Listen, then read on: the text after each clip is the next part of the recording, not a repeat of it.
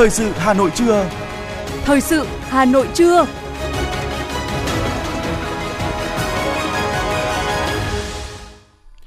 Võ Nam Thúy Hằng xin được đồng hành cùng với quý vị thính giả trong 30 phút của chương trình thời sự trưa nay, thứ sáu ngày 17 tháng 3 năm 2023. Chương trình có những nội dung chính sau đây.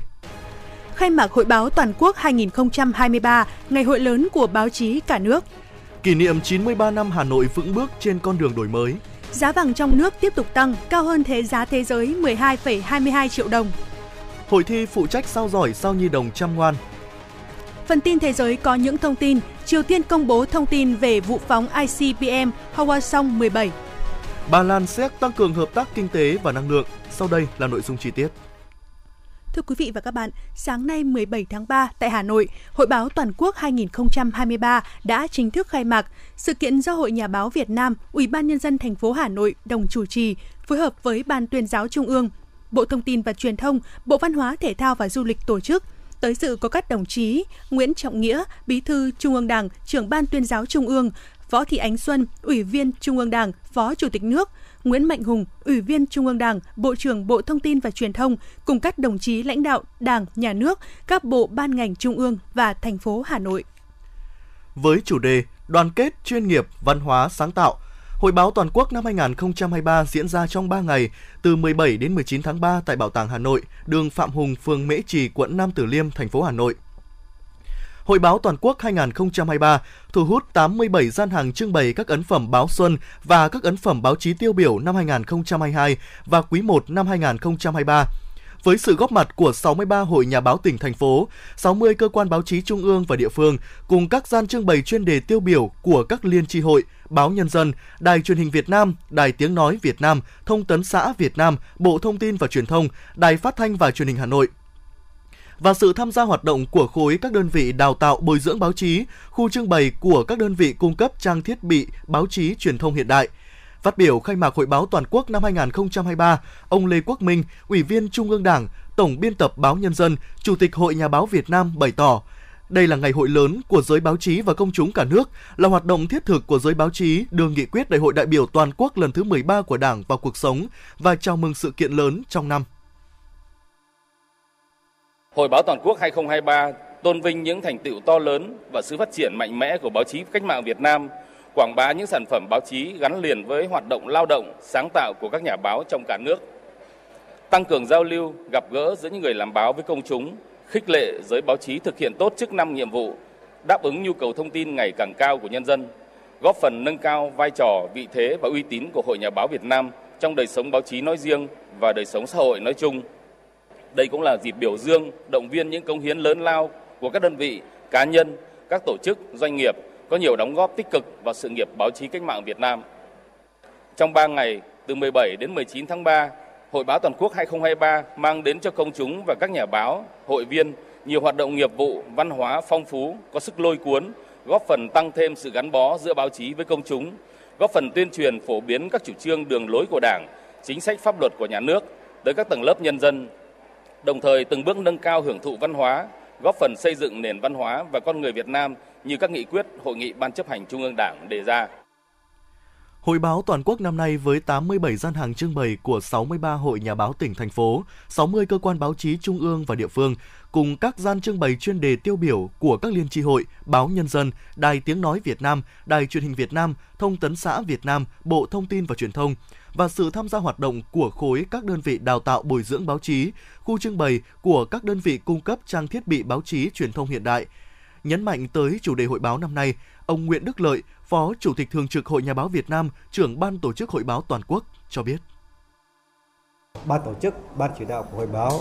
thật sự nhấn mạnh đến yếu tố văn hóa trong các hoạt động, các sự kiện tổ chức tại Hội báo. Và yếu tố thứ hai là vấn đề sáng tạo. Hoạt động báo chí hiện nay thì rất cần yếu tố sáng tạo, rất cần tính sáng tạo. Sáng tạo trong phương thức sản xuất, sáng tạo trong tổ chức sản xuất thông tin và sáng tạo trong cách đưa thông tin đến độc, đến độc giả. Và sáng tạo trong việc phát hiện chủ đề nữa.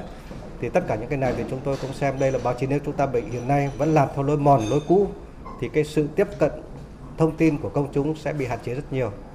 Cái cách tiếp cận thông tin của công chúng đã thay đổi. Thì cách đưa thông tin cũng cần phải thay đổi.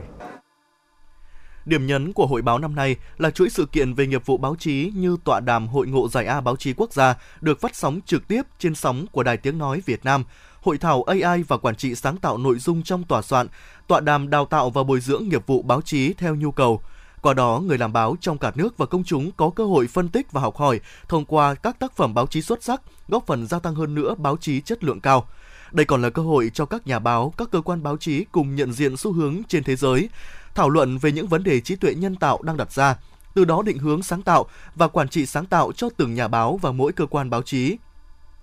Cùng với đó, còn có nhiều hoạt động ý nghĩa khác như chung kết cuộc thi tiếng hát người làm báo mở rộng năm 2023, giải bóng đá cúp nhà báo và công luận, triển lãm những nẻo đường xuân, trưng bày xuân xưa trên báo Tết cùng các chương trình nghệ thuật đặc sắc góp phần tăng cường sự đoàn kết giao lưu học hỏi giữa các nhà báo, các cơ quan báo chí và các cơ quan quản lý báo chí.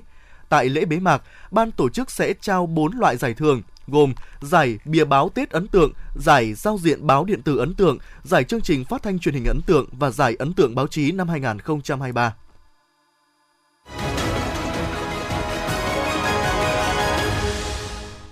Chương trình xin được chuyển sang những thông tin quan trọng khác. Thưa quý vị và các bạn, ngày 17 tháng 3 năm 1930, tại nhà số 42 Hàng Thiếc, nơi ở của đồng chí Đỗ Ngọc Du, trụ sở của xứ ủy Bắc Kỳ và thành bộ Đông Dương Đảng Cộng sản Đảng Hà Nội, Ban chấp hành lâm thời của thành Đảng bộ Hà Nội được thành lập gồm 3 đồng chí Đỗ Ngọc Du, Nguyễn Ngọc Vũ và Lều Thọ Nam. Đồng chí Đỗ Ngọc Du làm bí thư thành ủy lâm thời. Đây là mốc son đánh dấu sự ra đời của Đảng bộ thành phố Hà Nội. Cuối tháng 4 năm 1930, đồng chí Đỗ Ngọc Du được Trung ương điều đi công tác ở nước ngoài – tháng 6 năm 1930, đồng chí Trần Văn Lan, Ủy viên Trung ương Đảng, triệu tập cuộc họp ở nhà số 177, phố Hàng Bông để kiện toàn tổ chức. Thành ủy Hà Nội được thành lập do đồng chí Nguyễn Ngọc Vũ làm bí thư, cùng hai đồng chí ủy viên là Lê Đình Tuyền và Đỗ Danh Kiêu. Nhìn lại lịch sử vẻ vang 93 năm qua của Đảng bộ thành phố Hà Nội, có thể nhận thấy, cùng với những bước chuyển mình mạnh mẽ của đất nước, Đảng bộ, chính quyền và nhân dân thủ đô đã luôn tiên phong gương mẫu, triển khai toàn diện các đường lối, chủ trương, quan điểm của Đảng, không ngừng xây dựng và phát triển thực hiện tốt lời căn dặn của Chủ tịch Hồ Chí Minh. Đảng bộ Hà Nội phải làm gương cho các đảng bộ khác. Từ những ngày đầu thành lập, chỉ có vài đảng viên cốt cán. Đến nay, Đảng bộ thành phố Hà Nội là đảng bộ cấp tỉnh lớn nhất cả nước, với tổng số hơn 470.000 đảng viên, 50 đảng bộ cấp trên cơ sở, gần 2.700 tổ chức cơ sở đảng và hơn 18.000 chi hội, xin lỗi quý vị, và hơn 18.000 chi bộ trực thuộc đảng bộ cơ sở. Dưới sự lãnh đạo của Đảng bộ thành phố, nhân dân thủ đô đã chung sức đồng lòng vượt qua mọi khó khăn thử thách, lập nên nhiều thành tích đáng tự hào trong hơn 36 năm đổi mới, gần 15 năm mở rộng địa giới hành chính. Đáng chú ý, mặc dù chỉ chiếm 1% về diện tích, 8,1% về dân số, nhưng Hà Nội đóng góp trên 16% tổng sản phẩm nội địa GDP và hơn 19% về thu ngân sách cả nước, xứng đáng giữ vị trí đầu tàu là động lực phát triển vùng thủ đô và vùng kinh tế trọng điểm Bắc Bộ. Năm 2023 là năm giữa nhiệm kỳ Đại hội Đảng bộ thành phố lần thứ 17. Thành phố phấn đấu hoàn thành 22 trên 22 chỉ tiêu phát triển kinh tế xã hội năm 2023. Trong đó, cố gắng GRDP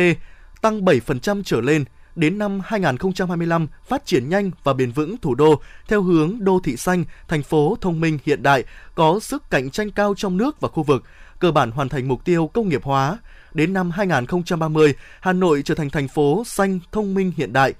phát triển năng động, hiệu quả, có sức cạnh tranh khu vực và quốc tế, hoàn thành công nghiệp hóa, Đến năm 2045, Hà Nội có chất lượng cuộc sống cao, kinh tế, văn hóa xã hội phát triển toàn diện bền vững, là thành phố kết nối toàn cầu có sức cạnh tranh quốc tế. Trong 93 năm xây dựng và phát triển, Đảng bộ thành phố Hà Nội không chỉ có vị trí, vai trò quan trọng mà còn sở hữu tài sản vô giá là những truyền thống cách mạng vẻ vang được hun đúc, rèn luyện qua gian nan, thử thách, hy sinh và được kết tinh qua nhiều thế hệ. Đó là truyền thống trung thành vô hạn với Đảng, với lợi ích của dân tộc và giai cấp, với nhân dân, kiên định mục tiêu, lý tưởng độc lập dân tộc gắn liền với chủ nghĩa xã hội, kiên định chủ nghĩa Mark Lenin và tư tưởng Hồ Chí Minh. Đó là truyền thống giữ vững độc lập, tự chủ về đường lối, nắm vững, vận dụng và phát triển sáng tạo chủ nghĩa Mark Lenin, tham khảo kinh nghiệm của quốc tế để đề ra đường lối đúng và tổ chức thực hiện có hiệu quả các nhiệm vụ cách mạng trong điều kiện và lợi thế riêng có của thủ đô phát huy truyền thống đấu tranh cách mạng của Đảng bộ qua 93 năm xây dựng và trưởng thành, viết tiếp trang sử vẻ vang của dân tộc Việt Nam anh hùng, quyết tâm đẩy mạnh toàn diện công cuộc đổi mới, phát triển nhanh và bền vững, xây dựng thủ đô văn hiến, văn minh, hiện đại, góp phần nâng cao vị thế và uy tín của đất nước, xây dựng thành công nước Việt Nam xã hội chủ nghĩa, dân giàu, nước mạnh, dân chủ, công bằng văn minh, xứng đáng với sự hy sinh cao cả của các thế hệ đi trước, xứng đáng với sự tin yêu, kỳ vọng của Đảng, Nhà nước và Chủ tịch Hồ Chí Minh kính yêu của đồng bào chiến sĩ cả nước.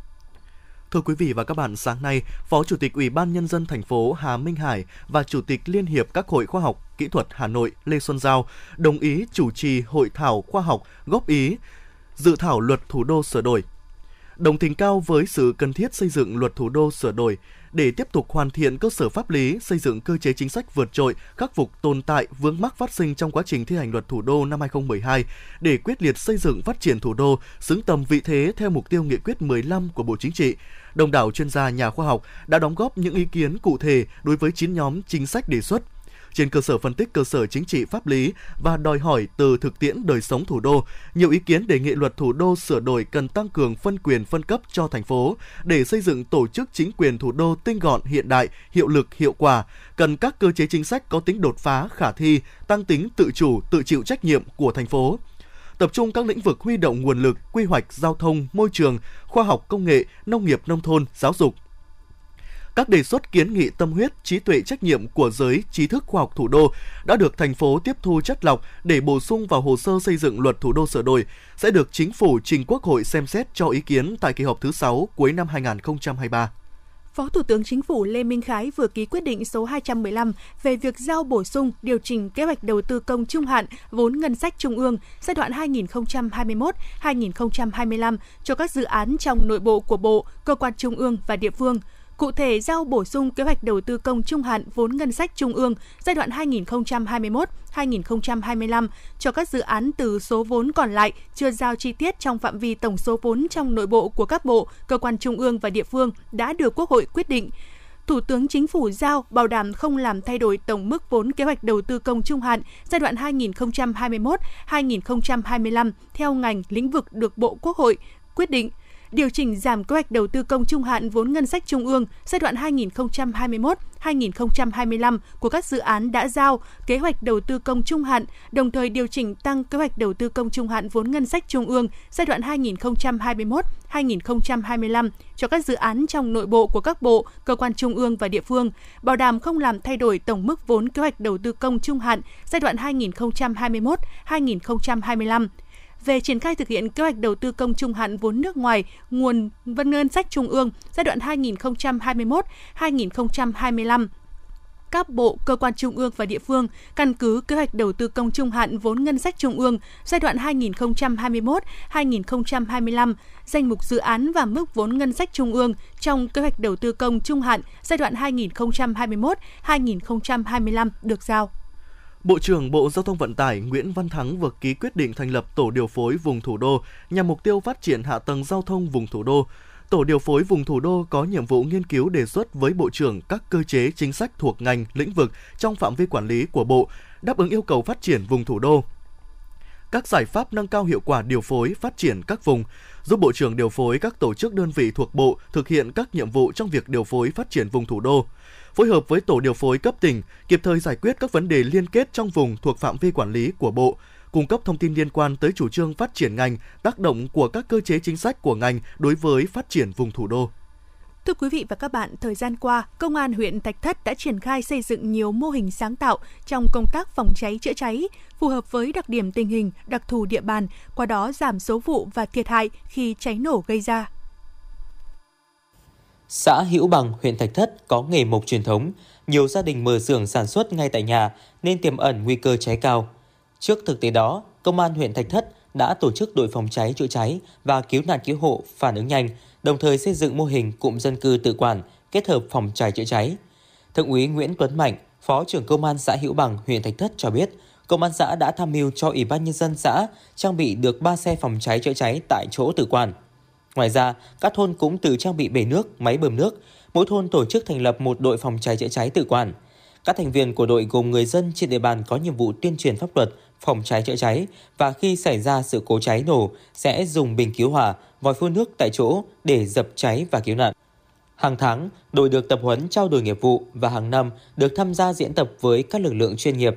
Nhờ đó, trên địa bàn xã Hữu Bằng những năm vừa qua hầu như không xảy ra cháy lớn. Thượng úy Nguyễn Tuấn Mạnh cho biết. Xây dựng cái mô hình thôn dân cư tự quản về an ninh trật tự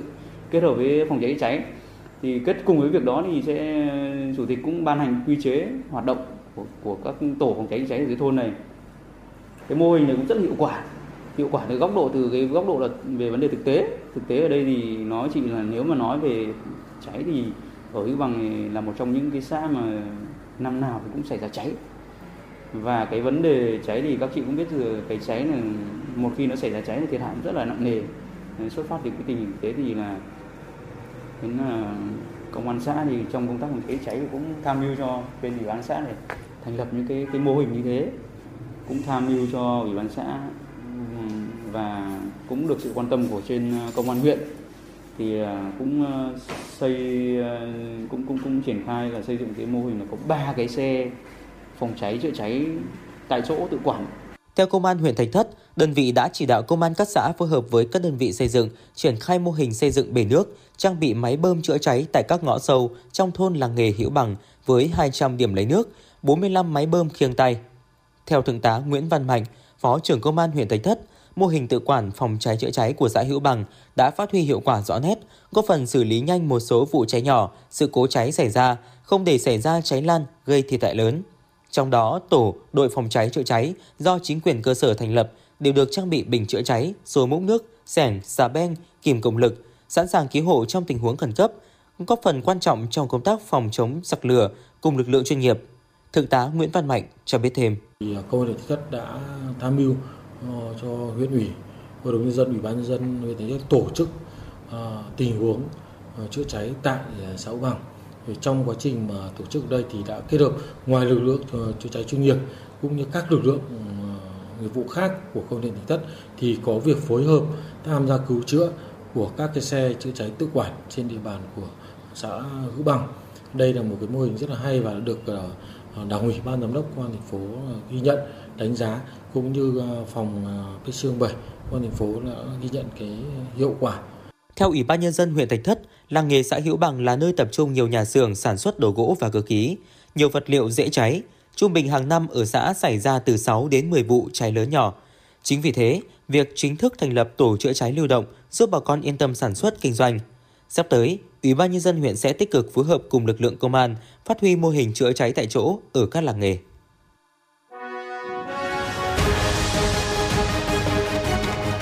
Thời sự Hà Nội, nhanh, chính xác, tương tác cao.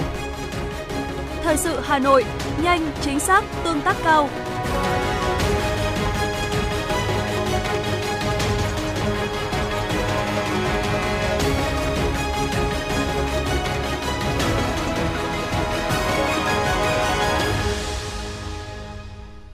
Xin được chuyển sang những thông tin khác. Giá mua bán vàng SJC đầu phiên giao dịch hôm nay tăng lên mức 66,45 đến 67,15 triệu đồng một lượng, trong khi giá vàng thế giới đi ngang ở 1.920 đô la Mỹ một ounce. Đầu phiên giao dịch sáng nay, công ty vàng bạc đá quý Sài Gòn niêm yết giá vàng mua vào ở mức 66,45 triệu đồng một lượng, giá bán ra là 67,15 triệu đồng một lượng, cùng tăng 150.000 đồng một lượng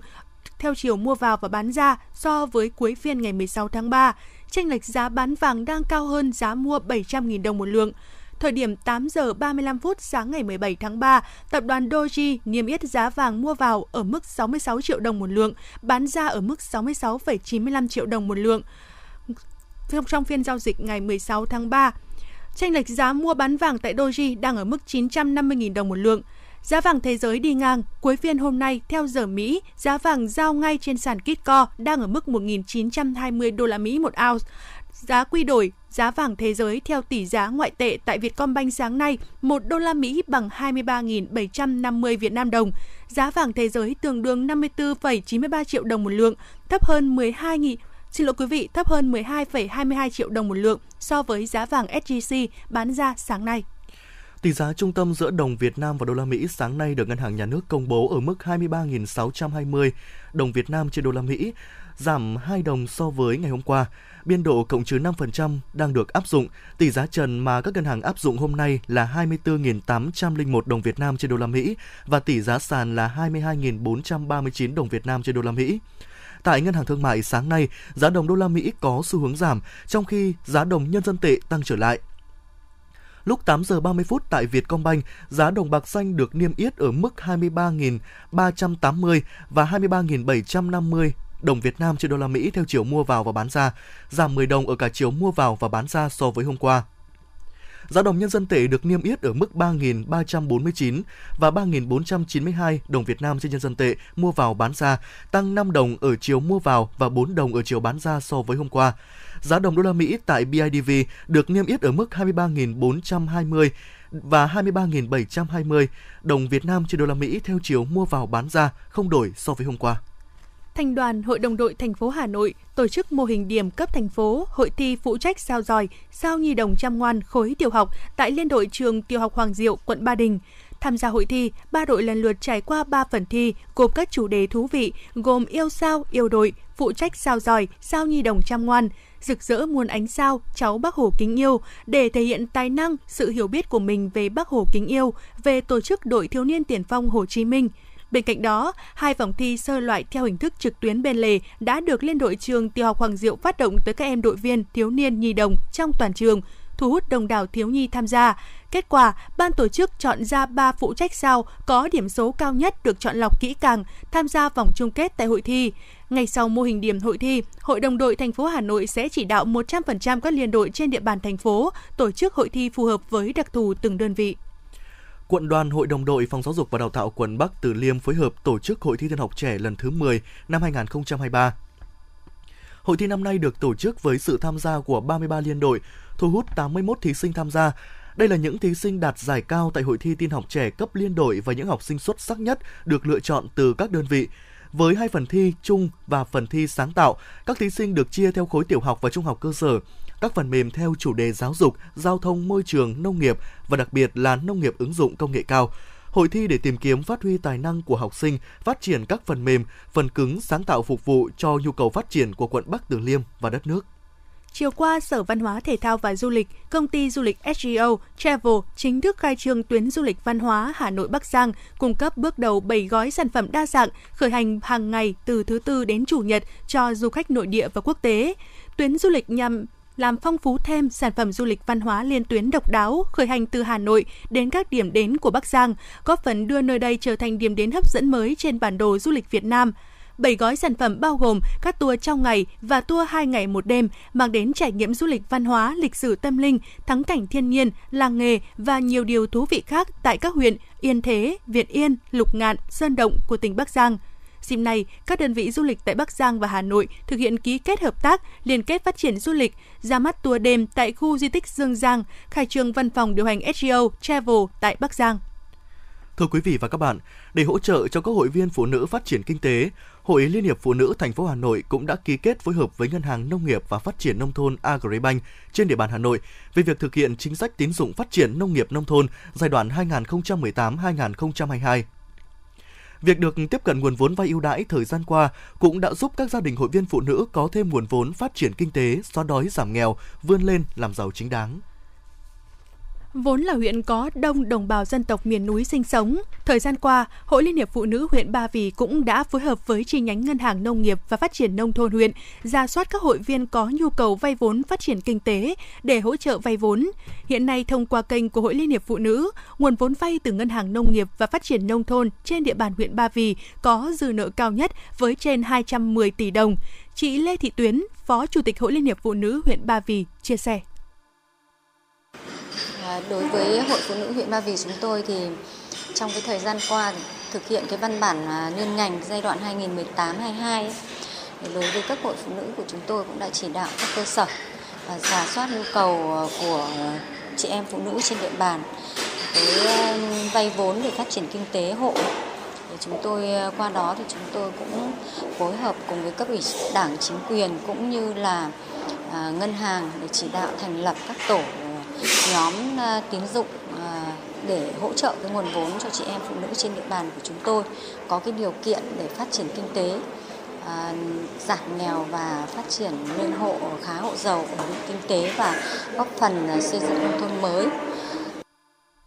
Ngoài huyện Ba Vì thì các huyện Thành Oai cũng có dư nợ đạt trên 155 tỷ, Thường Tín 75 tỷ, Trương Mỹ 71 tỷ và Quốc Oai 69 tỷ. Những nguồn vốn ưu đãi với thủ tục được rút gọn cũng đã góp phần rất lớn hỗ trợ cho các gia đình các hội viên phụ nữ phát triển sản xuất, nâng cao thu nhập. Chị Vũ Thị Quỳnh Anh, Phó Chủ tịch Hội Liên hiệp Phụ nữ huyện Quốc Oai cho hay.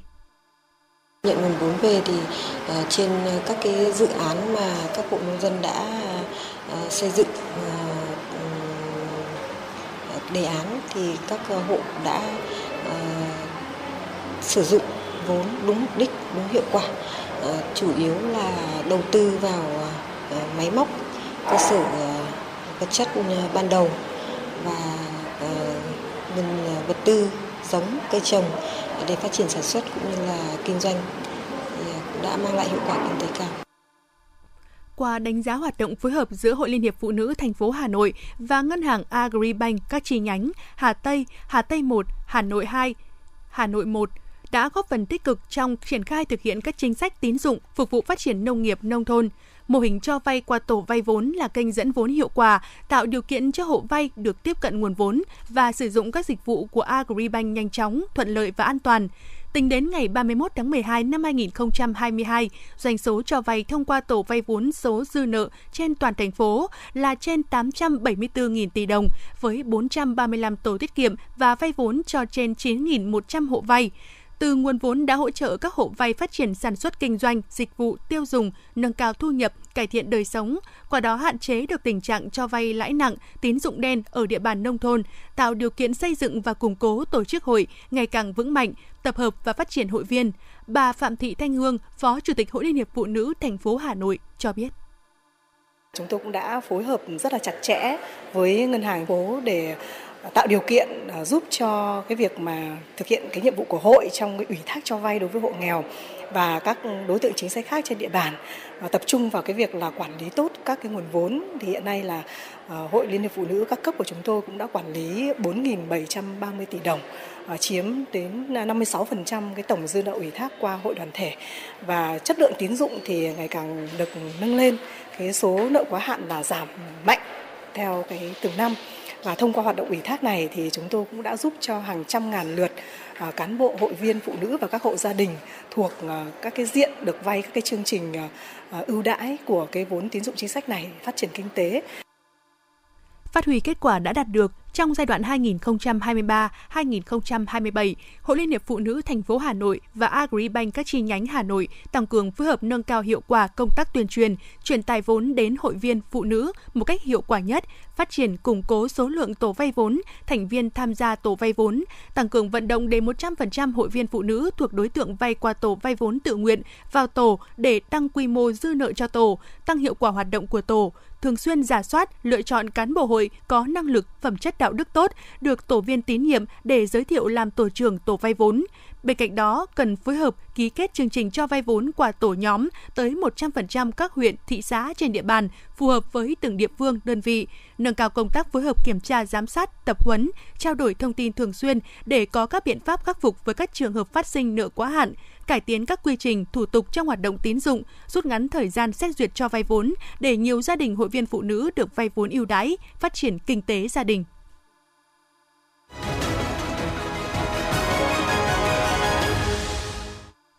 Xin được chuyển sang những thông tin quốc tế. Thưa quý vị, tình hình nghiêm trọng trong đó môi trường an ninh trên bán đảo Triều Tiên rơi vào trạng thái bất ổn nhất do các hoạt động tập trận quy mô lớn mang tính khiêu khích của Mỹ và Hàn Quốc gây ra.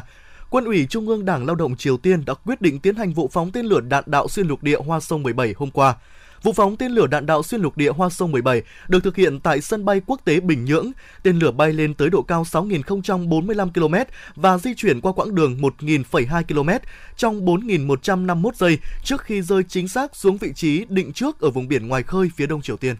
Phát biểu họp báo sau hội đàm với người đồng cấp Séc Pet Pavel đang ở thăm Warsaw, Tổng thống Ba Lan Duda đã đánh giá cao việc Tổng thống Séc Pavel chọn Ba Lan cho chuyến công du nước ngoài đầu tiên, nối tiếp chuyến thăm truyền thống tới Slovakia một tuần sau lễ nhậm chức. Nhà lãnh đạo Ba Lan cho rằng việc hoàn thành kết nối giao thông đường bộ sẽ tạo ra liên kết quan trọng, giúp người dân Séc đến du lịch biển Baltic một cách thuận tiện hơn, cũng như thúc đẩy giao thương giữa hai nước. Về phần mình, Tổng thống Séc khẳng định mối quan hệ giữa hai nước chưa bao giờ tốt đẹp như hiện tại và vẫn còn tiềm năng phát triển. Nhà lãnh đạo Séc nhấn mạnh cơ hội hợp tác song phương trong quá trình tái thiết Ukraine sau chiến tranh.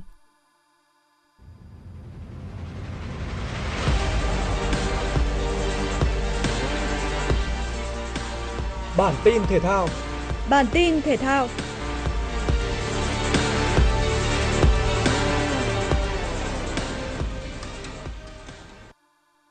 Huấn luyện viên trưởng Philippe Tozier đã đưa ra quyết định về danh sách chính thức 23 cầu thủ đội tuyển U23 Việt Nam tham dự giải bóng đá quốc tế U23 Cup Doha. Trước khi chốt danh sách, lực lượng U23 Việt Nam bao gồm 34 cầu thủ, do đó sẽ có 11 cầu thủ phải nói lời chia tay. Đó là Hồ Khắc Lương, Phạm Đình Duy, Nguyễn Văn Tùng, Trần Mạnh Quỳnh, Nguyễn Ngọc Thắng, Phạm Văn Hữu, Trần Trung Kiên, Nguyễn Thái Sơn, Nguyễn Nam Trường, Nguyễn Hữu Nam và Nguyễn Đình Sơn. Theo kế hoạch, đội tuyển U23 Việt Nam sẽ tập thêm 2 buổi nữa tại Trung tâm Đào tạo bóng đá trẻ Việt Nam trước khi lên đường sang Qatar tham dự giải quốc tế U23 Cup Doha Qatar 2023. Theo lịch thi đấu, tại vòng bảng, đội tuyển U23 Việt Nam sẽ gặp đội tuyển Iraq vào ngày 23 tháng 3 và gặp đội tuyển UAE vào ngày 26 tháng 3 theo giờ Việt Nam. Vòng 1/8 Europa League đã kết thúc và tìm ra được 8 đội bóng sẽ góp mặt tại tứ kết. Khá nhiều bất ngờ xảy ra khi một trong những ứng cử viên vô địch đã bị loại sau lượt đấu này. Arsenal đã không thể tiếp tục cuộc chơi khi tiếp đón Sporting Lisbon trên sân nhà. Hòa một đều trong 120 phút thi đấu, buộc hai đội phải phân định thắng thua bằng loạt sút penalty. Gabriel Martini là cầu thủ duy nhất xuất hỏng, trong khi các cầu thủ của Sporting Lisbon thực hiện thành công và đưa đại diện Bồ Đào Nha đi tiếp ở đấu trường Europa League năm nay.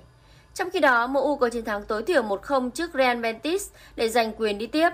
Juventus thắng Freiburg 1-0 ở lượt đi, nhưng trong trận lượt về, họ đã thắng thuyết phục 2-0 nhờ tận dụng lợi thế hơn người. Dự báo thời tiết hôm nay 17 tháng 3, khu vực Hà Nội trời nhiều mây, có thể có mưa vài nơi, nhiệt độ từ 21 đến 29 độ.